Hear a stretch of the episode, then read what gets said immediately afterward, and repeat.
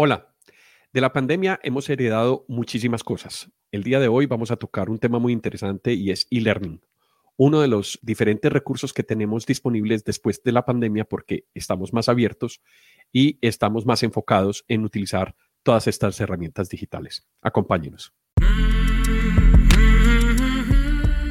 Vivimos en una época de transformación, rodeados de información y tecnología. Prepárese para aprovechar el uso de las herramientas que ofrece Internet, la tecnología y las comunicaciones.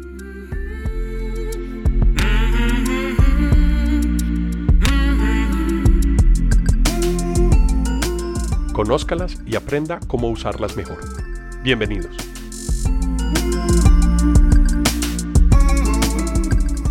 Estamos aquí con Fabián Castro, eh, una persona que ya nos ha acompañado en, el podcast, pero ya estamos en formato video. Fabián, ¿cómo estás? ¿Cómo te encuentras?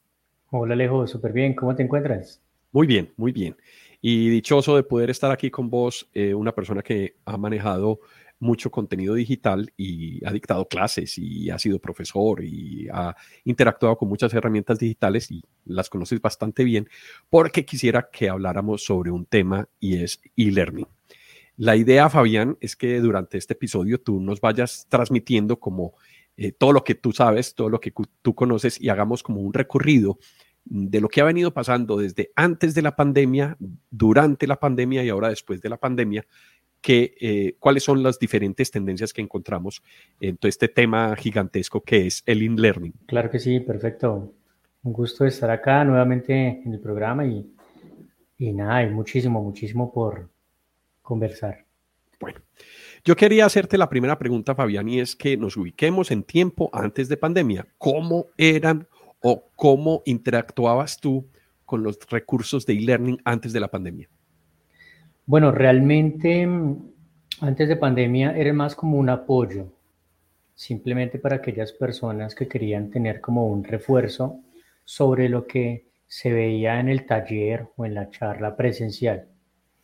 Es decir, eh, lo que se podía montar en alguna de esas plataformas eh, virtuales era guías de apoyo, algunos videos de apoyo, mm, complementando un poco porque pues tú sabes que a veces la, el espacio de clase es muy corto. Entonces te permitía eh, pues al estudiante que le gustaba realmente investigar podía profundizar más en esos temas. Sin embargo, inclusive en ese momento el contenido era muy plano, no se tenía como tal eh, un apoyo, mm, digamos, más visual, más de videos y estas cosas. O sea que básicamente lo teníamos como un recurso adicional, pero lo principal eran las clases presenciales. O sea, ahí la presencialidad era el rey antes de la pandemia. Ahora, es correcto. ¿Qué pasa cuando nos vemos obligados a encerrarnos y qué eh, empieza a ocurrir dentro de las universidades para poder eh, seguir dictando clases o para seguir teniendo la normalidad académica, digámoslo así? Digamos que hay un cambio y muchas organizaciones empezaron a percibir ese cambio en el sentido en que decían, bueno, vamos a hacerlo mitad mitad, no cambiemos tan brusco, tan drásticamente algunas personas decidían seguir presencial, algunas virtual. Eso que nos llevaba a pensar que algunas clases se daban de manera híbrida. Es decir, estábamos en un salón dirigiendo una sesión y al mismo tiempo en el fondo del salón había una cámara grabándote y había unos parlantes dentro del salón donde pues tú interactuabas con las personas que estaban ah, asistiendo a la clase de manera eh, virtual o remota e inclusive con las personas que estaban ahí en el salón de clases. Un reto, claramente un reto porque pues quizás eh, cuando estás totalmente presencial, pues atiendes aquí e interactúas aquí. Ya cuando estás híbrido, inclusive virtual, cambia porque hay un factor fundamental que es cómo logras mantener a tu público ahí la comunicación no verbal. Total. Tú no puedes ver, así estén con cámaras, es muy complejo. Eh, o en una clase no puedes estar viendo una cámara para ver si te están mirando, si están prestando atención a la clase, si están viendo un partido de fútbol, si están... están entendiendo incluso. Sí, o sea, tú en clase puedes ver la cara que hace y dice, hombre, ¿me entendió o no me entendió? Yo Por su expresión, sí, pero virtual no hay cómo, o sea, virtual te, te va o te guía hacia el feedback, entonces tienes que estar preguntando todo el tiempo, ¿estamos bien? ¿Estamos claros? ¿Se ha escuchado, cierto? El, el famoso me escuchan, que es de lo que uno más eh, ve en esas situaciones de clase tanto híbrida como totalmente virtual, que pues ya fue el segundo paso, cuando realmente ya tanto universidades como centros y empresas eh, dijeron no, no hay nada presencial, nos vamos full, full virtual. Estamos encerrados, es decir, ya nos tenemos que ir a un encierro y con ese encierro sí quedamos obligados en que la clase la teníamos que tener completamente virtual, ninguna presencialidad. Y mira que eso impactó también a las, a las empresas en ese sentido, porque digamos no, no solo dictaban universidades, sino que cuando pues también dictaba con empresas fue exactamente igual y fue un impacto porque ahora los colaboradores que antes recibían una, eh, una charla, ¿cierto?, en su organización, ahora la iban a tener remota. Y si miramos, por ejemplo, comparado con un estudiante que tiene como cierta obligación, porque está estudiando, de poner atención, pues imagínate con una empresa donde a veces la mayoría de charlas son cursos transversales o lineales de algún tema, entonces no era tan fácil el tema de exigencia al nivel de atención. Yo creo que retomando el tema, eh, cuando, cuando teníamos la, digamos que las herramientas de e-learning en, en, una capacitación mixta, en una híbrida, había también un problema y es que era como un desfase de tiempo, existía un desfase de tiempo con las personas que estaban presenciales y otro desfase de tiempo, o sea, otro tiempo distinto para las que estaban remotas. la dinámica es completamente diferente. Sí, Digamos, es un reto grande en el tema de los ejercicios, de la misma forma en que explicas la teoría, porque eso llevó a muchos docentes a cambiar, inclusive las dinámicas. Si tú tienes dinámicas preparadas solo para una clase, debes hacer un match, un cambio, en el sentido de que ahora tienes un público virtual y un público presencial. ¿Cómo vas a hacer para que los dos convivan? para que la clase siga como tiene que seguir y, no se presente como un desagrado en ninguno de los dos. Es un reto muy grande, es un reto que vivieron muchas universidades, aún lo están viviendo, y finalmente muchas organizaciones, porque precisamente muchos de los instructores a nivel de organización, o sea, nos subcontrataban para dar alguna charla, teníamos pues actividades muy presenciales, pero entonces ahora llevarlo a lo virtual y mantener ese foco de atención estaba complejo. Factor fundamental que toma relevancia aquí es las herramientas tecnológicas. Surgieron muchas herramientas de sondeo, herramientas de quizzes, herramientas de interacción para encuestas. Encuestas para que la persona que está en remoto al menos se sienta que está participando ¿sí? Entonces se conectaban desde el celular, desde el portátil, eh, pero ese fue el reto más grande. Yo creo que nos vimos realmente forzados a un cambio de mentalidad. Quizás para quienes hemos estado un poco más utilizando herramientas tecnológicas no fue tan complejo, pero quizás para aquellos otros instructores o docentes que mm, tenían como yo una guía, como lo he hecho siempre así, fue más complejo y lo evidenciamos con varios colegas. Por eso estamos hablando de este tema en transformación digital, porque fueron los recursos digitales los que nos permitieron llevar, digamos que cambiar la normalidad de la vida presencial por una vida virtual o por una vida un poco más digital. Estoy de acuerdo con vos, Fabián. Eso yo siento que por lo menos en mi caso, nos facilitó las cosas, porque al estar todo el mundo bajo el mismo rasero de eh, participar virtualmente, nos puso exactamente en la misma posición, tanto a profesores como alumnos. Y nos tocó adaptarnos y aceptar muchos de esos cambios que no veníamos aceptando desde antes, cuando teníamos una herramienta opcional. Ahora era obligatorio. Listo. ¿Cuáles fueron de esos, de esos cambios? ¿Cuáles fueron, digamos, desde el punto de vista de herramientas? los que más podríamos mencionar que funcionaron? Bueno, mm, inicialmente había que contar con una buena herramienta a nivel de conferencia o videoconferencia en este caso, porque no todas brindaban una buena experiencia en cuanto al audio, en cuanto al video, e inclusive siempre tenemos el factor internet o velocidad de conexión de por medio. Entonces no era lo mismo si tú tenías una buena conexión contratando con un proveedor que te, permitiera, mejor dicho, que tu clase fluyera. Es decir, había momentos donde se pixelaba, momentos donde había silencios, se interrumpía, entonces tú no sabías si, si fue que el profesor dejó de hablar o se congeló o el estudiante que estaba participando y se le cortaba la participación en la mitad. Todos esos factores influenciaron mucho. También determinante, pues contar con un buen equipo, ¿cierto? Un buen equipo, un computador, una buena diadema, un buen micrófono, porque otro de los factores era el tema de, del aislamiento del ruido. Tú estabas en clase y de pronto te tocaba hablar o exponer y pasaba nuestro buen amigo el vendedor de aguacate, de fruta, y todo quedaba en la sesión, todo, todo, si había alguien gritando, si tu mascota empezó a ladrar, imagínate tú en clase haciendo una exposición y el, o el bebé llorando, o por ahí la familia gritando, todo eso. O la licuadora en la cocina. la licuadora también. Entonces, todas esas cosas se vieron enmarcadas. Entonces, una buena herramienta de videoconferencia era un primer paso.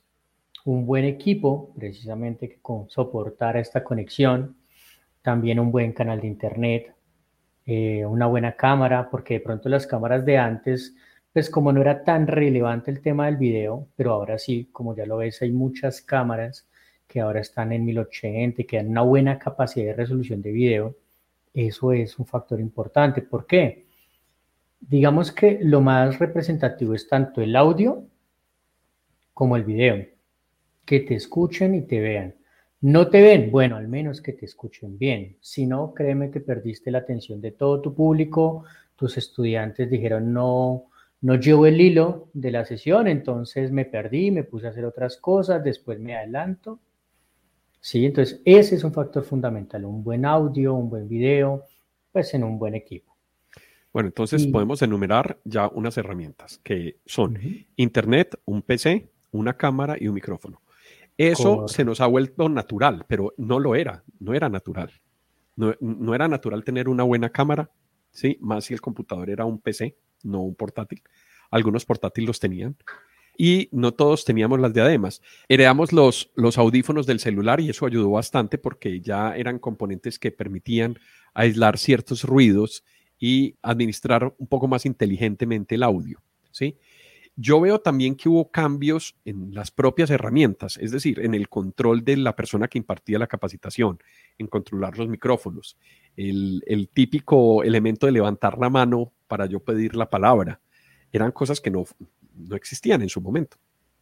Así es, de hecho era una de las cosas más eh, desafiantes a nivel de tecnología, porque mira que estamos hablando que no solo fueron las clases de educación de universidad, Muchos colegios pasaron por esto. Y no es lo mismo en la educación primaria, en un salón, donde, bueno, si están todos gritando, están en el salón gritando, tú puedes interactuar con los alumnos. Sin embargo, cuando alguien quería hablar, oye, ¿cómo levantaba la mano? Si levantabas la mano en la cámara, pero tú no estabas hablando, la cámara no te tomaba, sino tomaba a alguien que estaba por allá gritando. Entonces, el hecho de levantar la mano fue uno de los tips que más cambió el sistema de educación en, este, en esta virtualidad. Y muchos proveedores de servicio que antes se dedicaban solo como a temas de, de una llamada, una videoconferencia. Cambiaron, cambiaron a pensar en videoconferencia, a pensar en no que fuera solo una llamada de soporte uno a uno, Hablamos, por ejemplo, de herramientas como, como el WebEx de Cisco, donde pues, te dan soporte, pues eras tú dándome soporte a mí, entonces no había problema.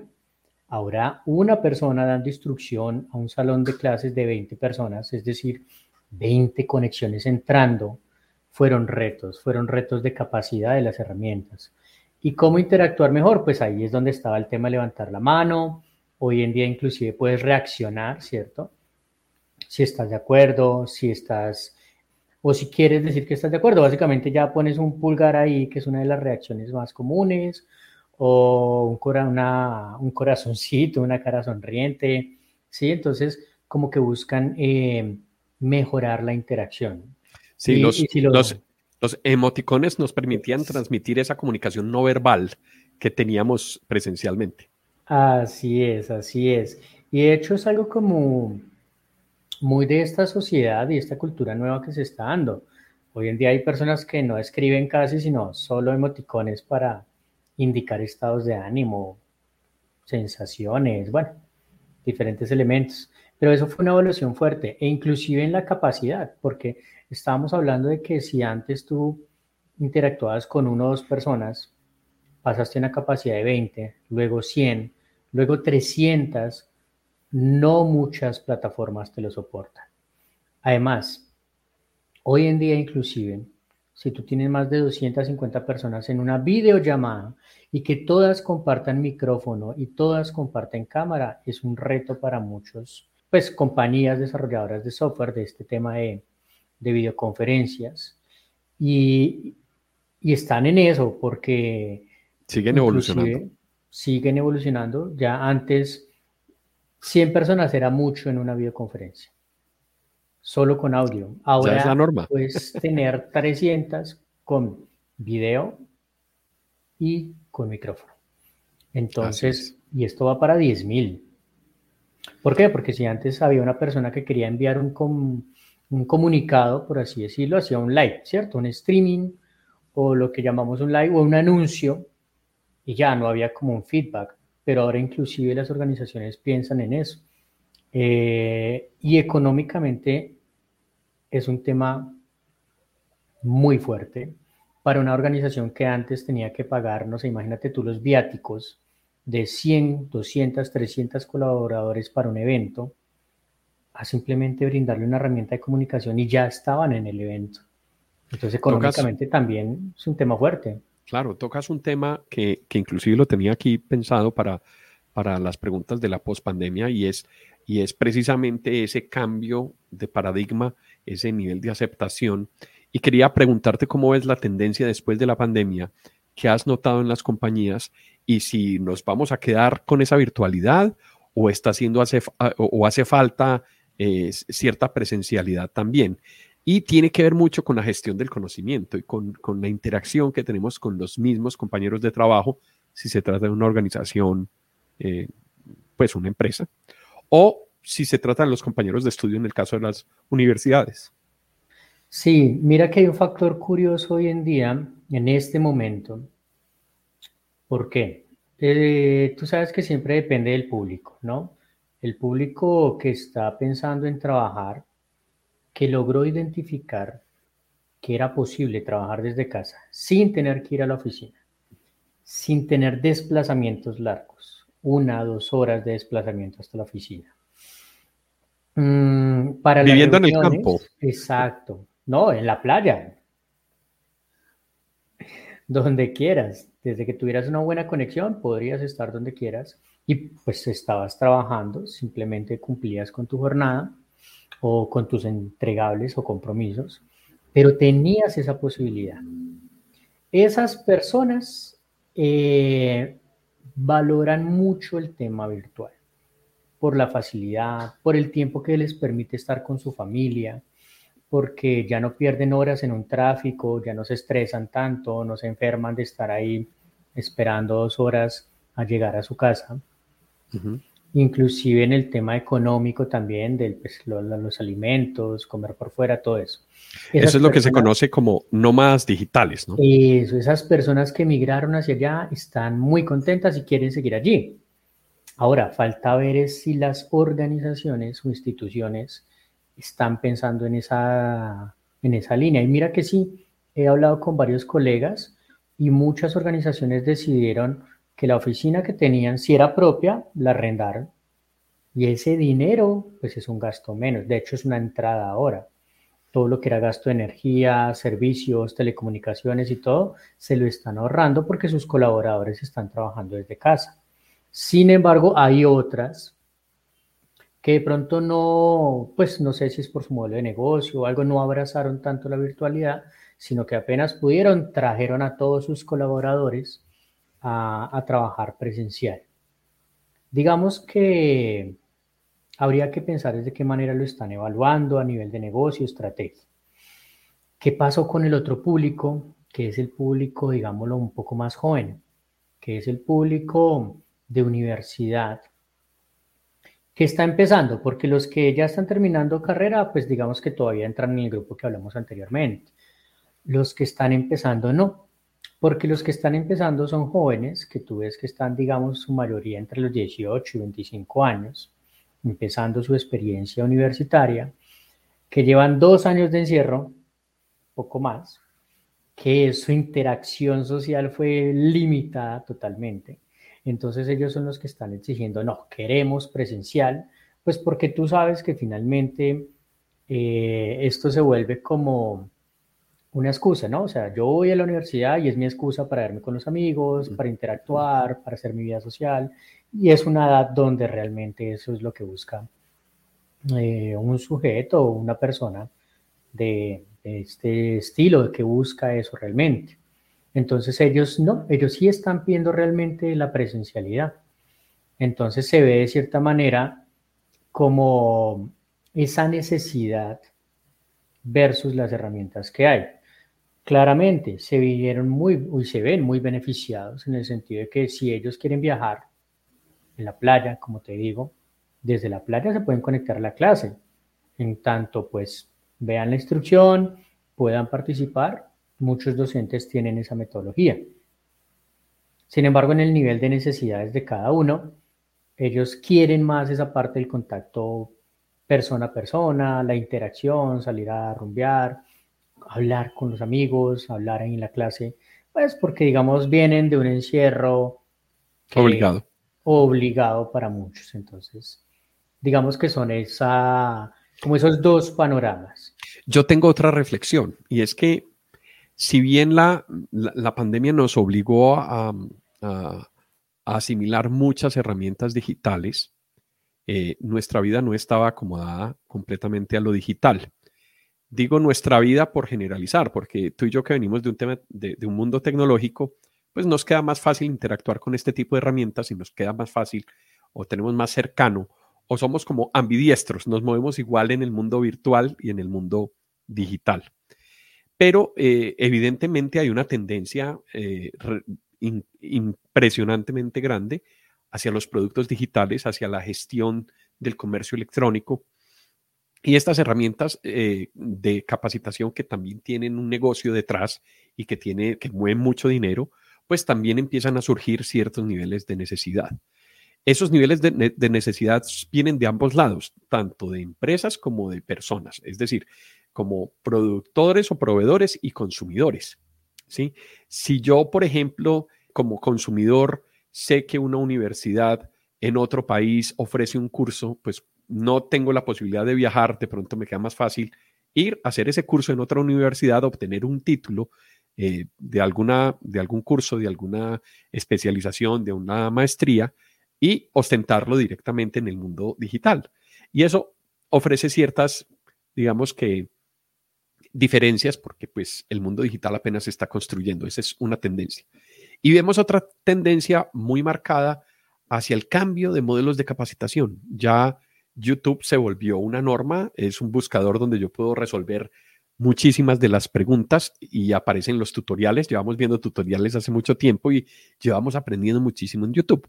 Eso ha venido evolucionando para que empresas de capacitación vieran que es posible hacer una capacitación o transmitir conocimiento y hacer gestión de conocimiento de una manera diferente.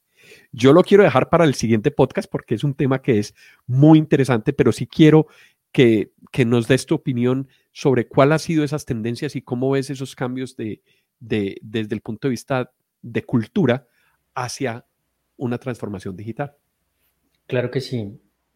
Totalmente en ambas vías va, porque a nivel económico siendo uno de los factores más primordiales. No era lo mismo donde tú ibas a atender a un cliente, y dabas una charla y tenías un desplazamiento de X tiempo a otro cliente. Entonces, en un día podrías máximo atender dos clientes, uno en la mañana, uno en la tarde, dependiendo de la ciudad donde vivas, máximo tres. Ahora tú atiendes un cliente, dos, tres, cuatro, cinco clientes, y no solo a nivel nacional o local, por decirlo en la ciudad. Gracias a Dios con este tema virtual, hasta las fronteras desaparecieron.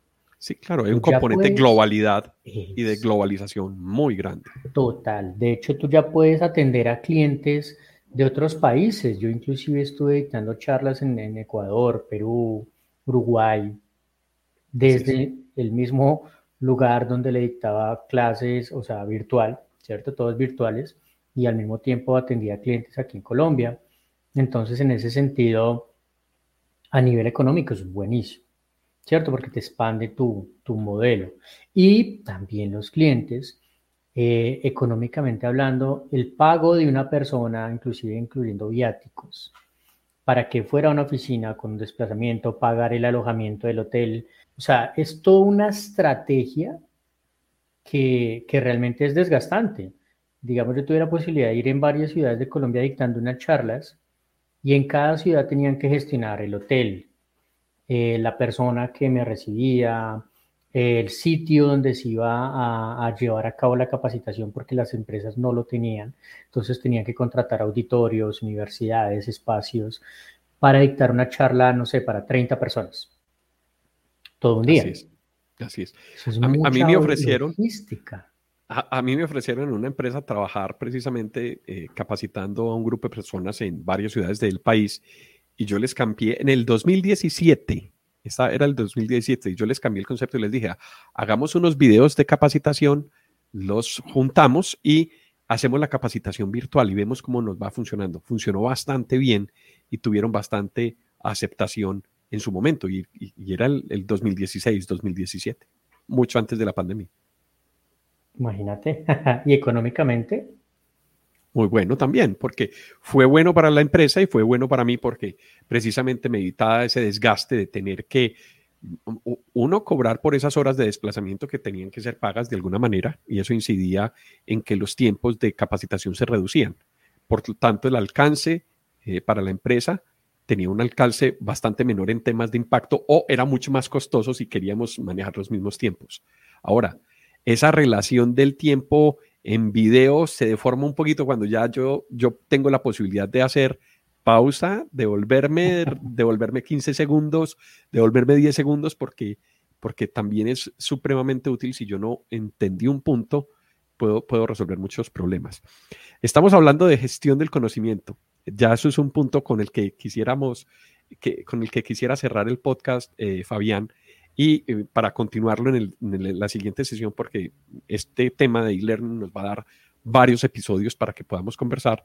Eh, cuéntame cómo, cómo has visto la evolución de la gestión del conocimiento, que es lo que se busca cuando uno está tratando de, capacitar a un personal o a, varias personas o a, toda la empresa. ¿Cómo lo has visto y qué tendencias has visto ahí en la gestión del conocimiento?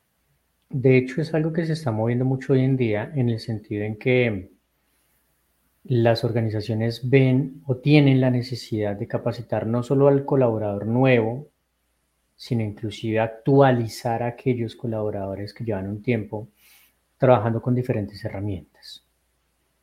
¿Por qué? Porque evolucionan las herramientas, hay nuevos procesos, nuevas certificaciones y gestionar ese conocimiento inclusive es evitar que haya fuga de conocimiento, que de pronto una persona con un nivel de experiencia que trabaja en un cargo, a veces se va y se va con su conocimiento y pues deja un hueco muy grande en la organización.